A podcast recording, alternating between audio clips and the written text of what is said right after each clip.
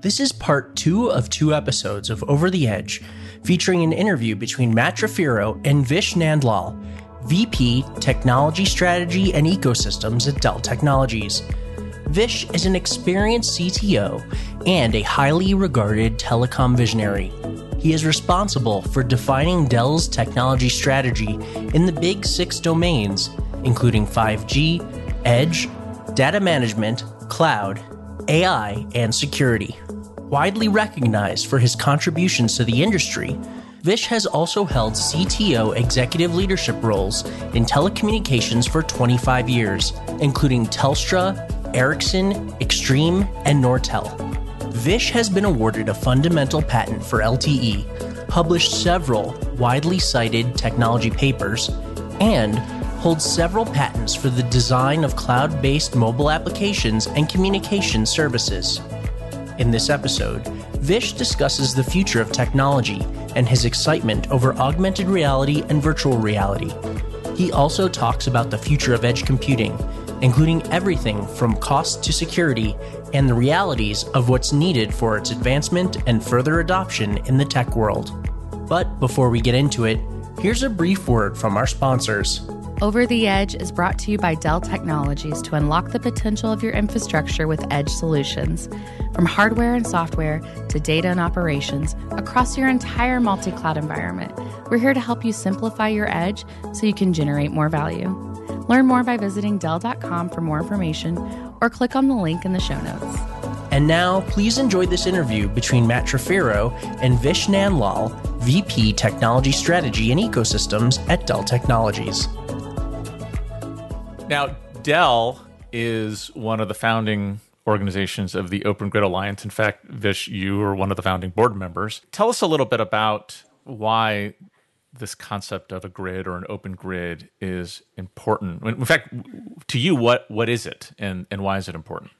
Earlier in our discussion, we were talking about this evolution of the internet. Yeah. And we, we've moved towards this internet where we've centralized compute that creates pooling efficiencies but it comes at the expense of propagation delay. But largely, what fueled the internet was the growth of a digital economy that was self contained, right? It didn't have a lot of tendrils out into the real world. And I think what Edge does, it starts to put up a series of sensors into the real world and it bridges this real world with this, this cyber world.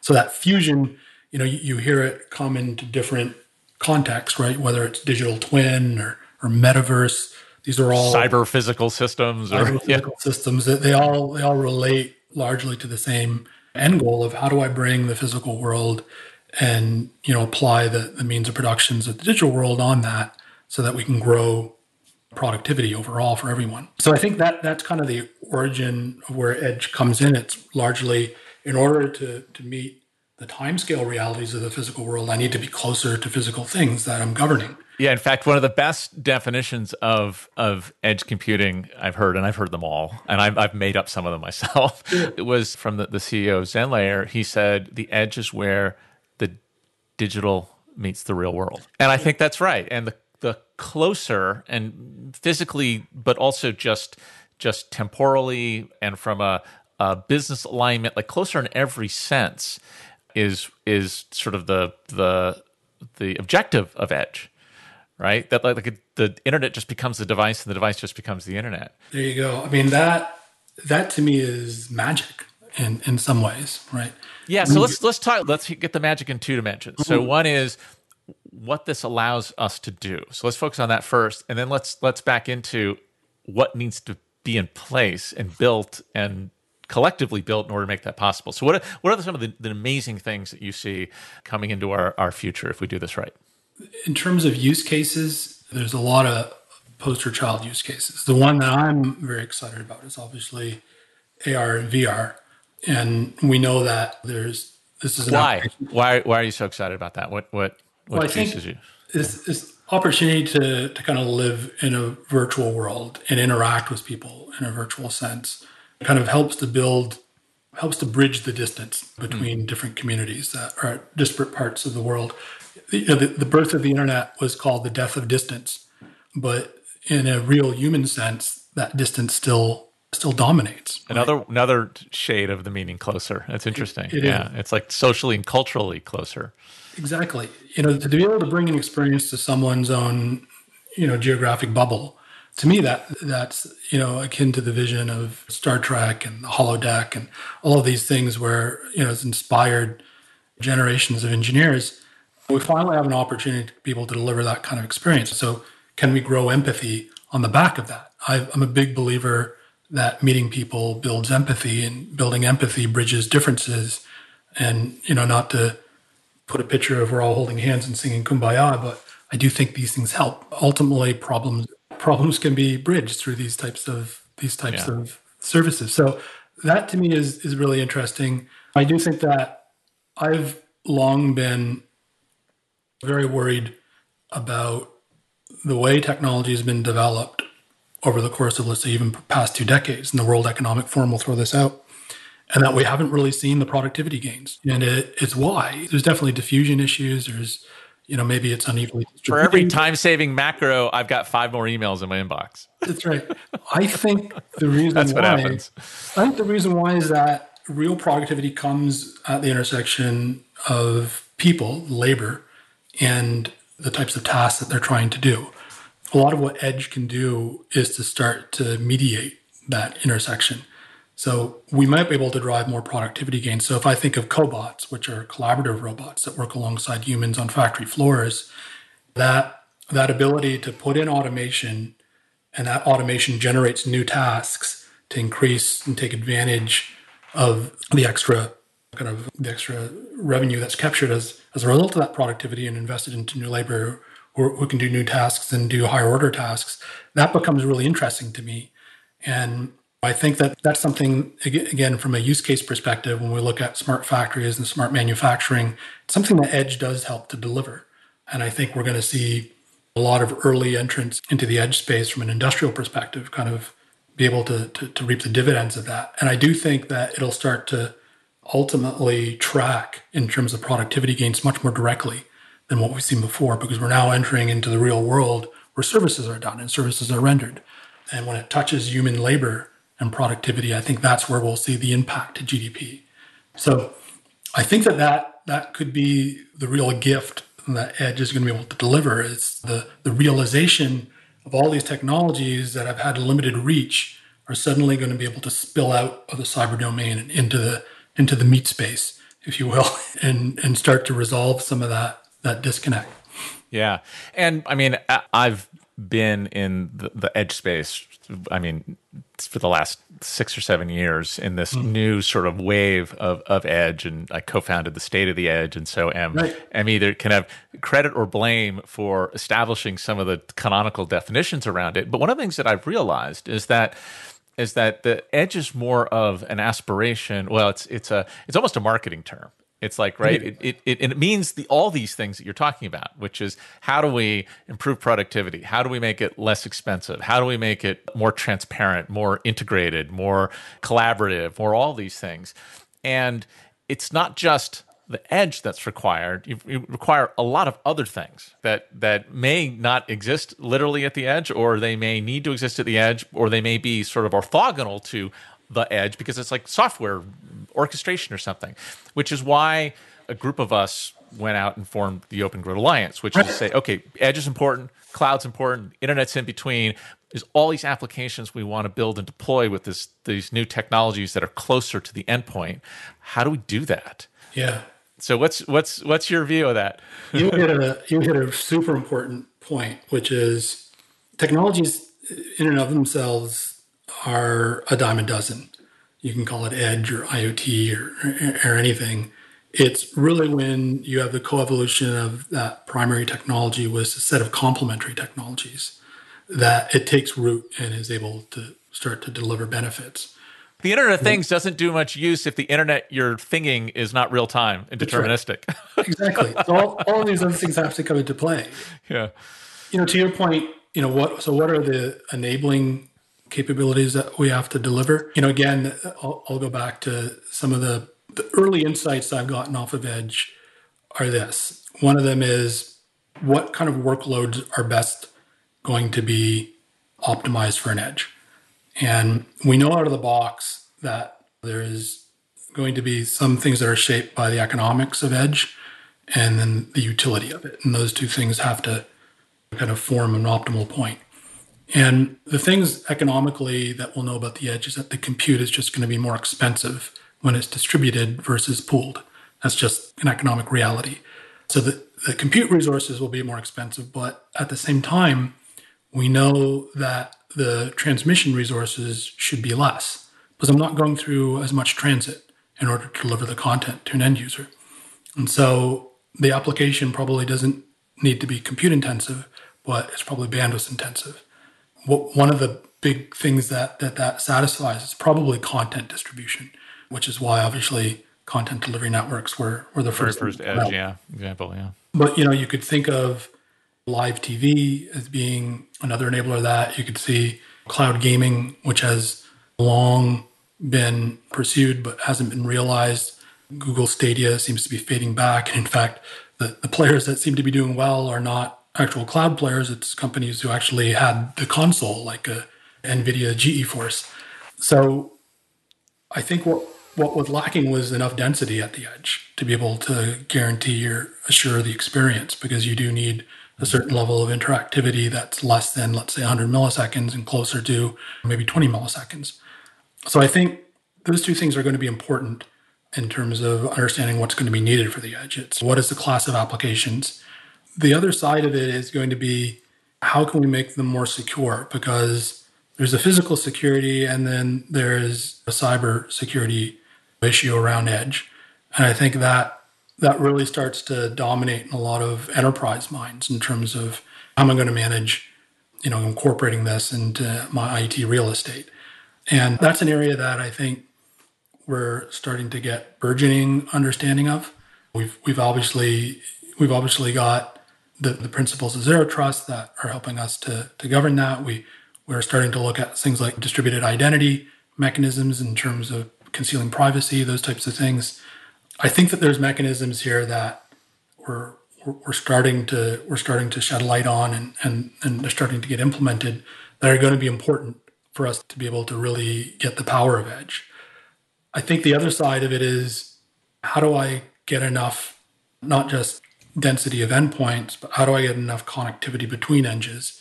Typically, that would be through some kind of equivalent of an IPX or equivalent of a peering point or exchange point for edge.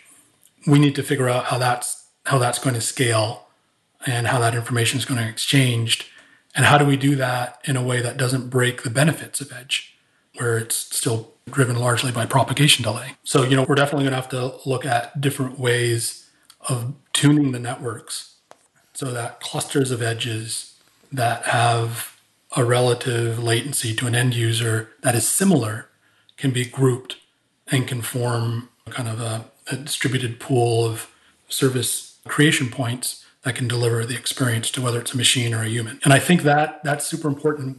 How we architect that, oddly enough, we've done things like that before. If you look at like an Anycast network that's being used in CDNs, these things are incredibly complicated to deliver, but they use similar concepts. You know, it's not clear to me that, you know, we're going to be able to use anything out of the box to do this. I think what we're going to find is that there's a set of practices that will have to evolve over time and we need to share those operating practices to be able to build and tune these networks so that when I load balance across a cluster of equidistant edges from a given point of use, that that I can balance that and I can calculate that really, really quickly. And then I can partition my network up like that so that makes it scalable and it makes it deliver on the, the guarantees that, that we're, we're hoping to provide. So I think there's a bunch of technologies in there that that need to be delivered at scale that we didn't necessarily have at scale with CDNs. They were much more proprietary siloed instances. This is going to be tough. This is not easy. I think that that itself is going to be very, very tough. One of, one of the things that I like most about the vision of the Open Grid Alliance is it's kind of coming at it. You talked about the slow way and the fast way, and and it does seem like you do need both of these to push and pull on each other. But in terms of like things happening at the edge, the slow way has been winning.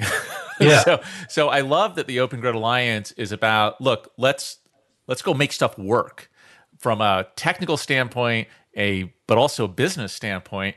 And the the point you made, just the complexity. I mean, we in the innovation zone in Las Vegas, we stood up a very very simple video inferencing over GCBRS system on the grid in Las Vegas, and there were no fewer than 20 parties involved from the manufacturer of the radio, which like was the first one in North America for 5G PAL light PAL spectrum CBRS, to the software company that's that's running the video management system and, and the AI inferencing, and everybody in between. Right from the, the, Dell servers to the Amazon Outpost to all of these things, right. and, and two things that struck me. One is just that like the number of partners that have to converge to make something happen, but also that it did happen. This happened in six weeks that this came yeah. together, which is also inspiring. And so what I what I see maybe as a, an end result of this, and I'd be interested in your opinion, is you think about like let's say factory automation or or something like that. Like today, you go to one company and you buy a pretty bespoke solution that all sits mm. on prem go to Rockwell International or some system integrator right. and, you, and you, you, get this thing. And the advantage is you've one neck to choke, as they say, and a, a bunch of work that goes into solving your particular use problem. But you don't get any of the advantages of like cloud economics, which what I really want, what I really want, I think, as a factory owner is I want a bunch of general purpose open interface six degree robots. And then I want to download the software that works great for it that's for my right. application. And maybe that's a little too dreamy because making a car is different than making pencils, but I, I, see that as the trend that in the history, one company come and assemble all these vendors and like making it into something that works, and that'll happen for a while. But eventually, there should be some, there should be a lot of drag and drop. Like I want to use this radio and this server and this software, and more or less, you should be able to assemble it without a lot of painful gymnastics. But I'm interested in how you see that evolving. Yeah, I think you're you're hitting it. I'm kind of searching for the right words for it because there's lack of you know for a full business model. I always say that there needs to be kind of four elements, but three of them that are important. You need to understand how are you creating value, how are you delivering value, how you're capturing value, and the fourth is kind of you need to understand your basis of competition so you can understand relative differentiation. Mm-hmm. And all those things are important. In an economy like the hyperscaler economy, let's say, mm-hmm. those elements are all well understood. Everybody knows how they're creating value. Everybody knows how they're capturing value, capturing value through offering these services, and developers are coming to it, and you're you're able to capture value through the utilization of those underlying services, the VMs that are deployed on it, and the services that you're offering on top, whether they're database services or other you're charging for those. You know, maybe the the the, the basis of competition is, is largely the number of people that are using it, the number of customers that you have. And everybody's vying for the number of workloads that they can host on their their their hyperscaler clouds. Really well understood, they can execute that. The the issue to your point around edge is that most of those are not well understood. So, how do different members create value in Edge? Mm. So, what does a Dell do to create value? What does what does a Vapor.io do to create value? And what are our, all our relative positions? You know, how do we each deliver value? How do we each capture value? Because we don't want to stack our rates up and make this untenable. Right. Yeah. Everybody wants 80% margin. Why is nobody buying it? That's right. So all of those rules haven't been shaped as yet. Yeah. And they need to be formed through point solutions where people can start to grow commercial partnerships and then understand what those relative values are. But as more and more point solutions grow, the, the practices that are developed in one point solution start to become apparent across point solutions. And then we see things go from okay practices to best practices. And that's where yeah. you, you get that competition might emerge in that that yeah. particular yeah, because the interfaces are well defined, and the business relations are well defined, and the competitive pricing is you know right. kind of known, and yeah, and the disruption opportunities are maybe a little more obvious. Yeah, uh, and I just think we're we're on the technology evolution curve for that, and we're in a period not of execution but of discovery, and those two phases of any kind of technology diffusion is important to understand, right? And so the expectations for what we're going to do now should be very different than what the expectations are when we're actually executing because we're actually looking to get enough deployment out there so that there's some critical mass. Yeah. And so it's about wins and getting as much density of, of, of edge nodes as we can. And then it and it's really starting to tweak out well, what are the things that can be deployed at scale that have where to, are these efficiencies and how can we yes how can we're, we, we're kind of like in the you know in a startup cycle it's when do you get product market traction we're not really sure right? yeah we, did, yeah. we don't have product market fit as yet we've got a bunch of ideas and hypotheses and i think some are working but it's uneven it's yeah. uneven across deployments and i think we're we're probably on a natural evolution to hit that in another three to five years where you know the discovery phase is going to exit and then we're really going to see it scale. And the caution i give to people who think well I'll wait is that that's not the way the industry works. You don't right. see this evolve linearly. It's going to evolve you know kind of exponentially Right, right. Um, it, it, it, gestates and gestates and gestates, yeah. and then it explodes. And the people that were there gestating are the ones that benefit from the you'll, explosion. You'll get the dividend, right? And so that's the thing that it's cagey to to kind of explain to people. That's why I was kind of hesitating a little bit. I was going, well, how do you explain this in the right way? We could explain it through technology evolution, but I find most people can sympathize with that view. I, I think one of the one of the most powerful trends that technologists tend to ignore, and I'm sort of throwing myself into that mm. that group, which is just the very simple question, which is how does the customer buy it, and right. and what do they have to go through, and how much pain is it? That's and right. if you think about what customers want is they want a solution to the problem with no financial or or technical or security risk, right? And and what that t- probably means is a turnkey product that's been proven in the market that I can consume as a service. Yeah. And those aspects there's so much of things that exist in the physical world that are just starting you know you can, can you say that like uber is a car as a service right well for a lot of young kids it actually is like they don't want to own a car like yeah. i'd much rather have the person who knows how to own and operate cars own the car just like i'd much rather have the person who uh, knows how to own and operate servers own the server or things like that and so it's it's and you see dell responding to to demands like that with the Apex program. I mean, in the old days, it looks like a lease, but it isn't. It's a, yeah. it's like I'm I'm usually I'm going to Dell and I'm getting a server based on a pay as you go relationship. Which really is how I want to own it. In fact, I probably don't even want to manage it eventually, and that's a solution. That's somewhere between you and the cloud provider. That's that's there are different solutions for that. I think you got it. Yeah, I think when you're looking, I like the way you described it because it's yeah. How, how is a customer going to want to consume it? And they just they, they want to have it's kind of the fuel versus friction discussion, right? They want all the features, but they want it at no friction. They don't want to have they don't want to have any issues in terms of yeah. I got to put I got to put a local IT administrator on this, and I got to hire a bunch of people for seventy thousand dollars a year. Um, yeah, let's hide all the complexity in the network and and let the the Dells and the Amazons and the Microsofts and the Vapors of the world worry about it, and right. let the enterprise just say, "I want I want building security want as a service." And, yeah, I want yeah, that. And it's done. And I think you're right. It's weird in terms of how these cycles work, but usually the industry starts off as like an Apple industry where everything's vertically integrated and it works.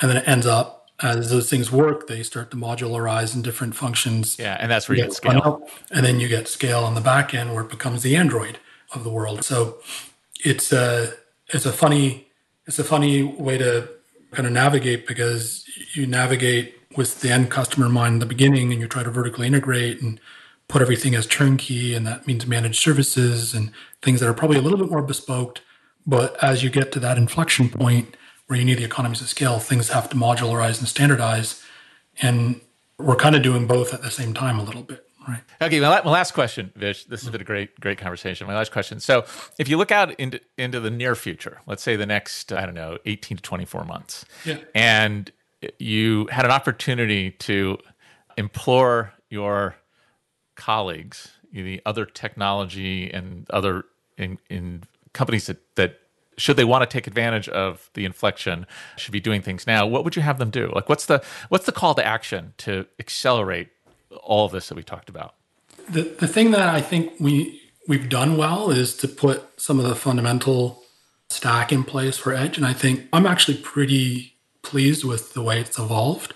Mm-hmm. I think what hasn't evolved, and maybe there's only one or two companies I can think of that have been focused on it, comes down to what we were talking about earlier. How do you remove the friction? It's how do I abstract a lot of the distributed nature of Edge? Hmm. because that's going to be the, the thing that really kills it is the, the fact that you've got to sense make the edge in a way that someone can visualize it. And you've got to, much like how I'm thinking of some of the work that's being done in W3C today was Web GPU and it came out of WebGL and hmm. even WebRTC. Those things, when they come out, they're interesting, but they're only accessible by a limited pool of developers. And so the way they work is there's a bunch of abstractions and runtimes that are put on top of it where it opens up the aperture of accessibility to a broader pool of developers. And the, the, the, things that we haven't looked at for edge is how do we do how do we do that? How do we make it like if I think of how many developers there are in the world, the, the numbers kind of vary from 25 to 30 million.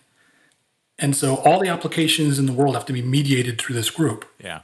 And to the extent that they don't have accessibility to be able to develop applications and deploy applications to these edges is going to be a problem. Yeah, they're the I fuel. see that. They're Yeah. the fuel of the experiences. And so that's kind of what gets me a little bit worried is that these edges are highly heterogeneous. These edges are highly complex in terms of the resources that are optimized for the different things, whether it's an AI accelerator, whether it's kind of a low power processor that's running a unikernel, whether it's there's a lot of different things that create, you know, an unevenness, which require and it's and it's way too complex to reason about in Yeah. a human brain. It's way too complex. You need abstraction and automation. Yes. So, that- so those two things I think are important. One of the things, like I said, I, which I thought was was you know a friend of mine, Jason Hoffman, had a company called Mobile Edge oh yeah, that- I know Jason really well. You know Jason, and that was recently bought by Google. But you know that to me was one of those things that helped to Right. find and, and home the resources and create the federation. They're trying to federate the edge and provide a uniform interface to that. Yes, that's right. Tapping the developer community. I think that's a that's an, a beginning piece, but there's so much more that we need to do. Yeah. and it's really how do i how do i create that ladder system for all these developers to be able to create amplification. Having a developer create the same application for a different edge is i mean we know how difficult that is just between smartphone ecosystems let alone edge a class of edges that could be in the thousands. So getting them to rewrite something a thousand times that's not going to work. So we need we need some some kind of abstraction layer, some kind of runtime that kind of enables that portability and obscures all that complexity. The, the power of the edge, in some ways, counterintuitively, is going to be joint optimization of the hardware and the software. But for this to get With- without without the software developer having to know that that happened. yeah. so without the, we're never going to get scale if that's what we do. Yeah. So we have to figure out what's that middleware that does that. And like I said, there's there's examples of us having been successful in that in the browser industry. I, I named a few. It's, even in um, the different abstraction layers that are used for GPUs today, getting the developer community being able to write AI applications for GPUs took someone to write that. And you know we're, we're going to need to take that up to the level of a compute platform called Edge and then move that even out in terms of how do you manage a cluster of likewise platforms that may each individually be heterogeneous but can serve Yeah. But what's interesting is my first instinct on who is in the best position to build that are the cloud providers and maybe VMware and maybe a couple of other companies like that. there are a uh, few, HashiCorp and there's a few companies that maybe could build this thing, or at least they're obvious candidates for it. I'm sure there's mm-hmm. a bunch of startups that could do it. And I think that we do ourselves, and I mean collectively the world, a disservice if it's any one cloud provider that does it in a non-open sourced way. that's right So that's going to be an interesting tension because we need all the cloud providers there, but we also need them to recognize that multi-cloud is the future and that they they're going to have to build differentiation, you know, not by locking an API, but by some other method. I, I couldn't agree with you more. I mean, to, to some to some extent, this comes down to a values and principles thing as well. For me, I mean, I was part of the free internet movement of the '90s, and I, when I say free internet, I didn't mean that we should all get internet for free. It was we need to make sure that no There are one no company- artificial barriers of of yeah, of no great one company hindrance. that- control the internet. We can't have that. And I think you know the edge could be the last bastion of the open internet.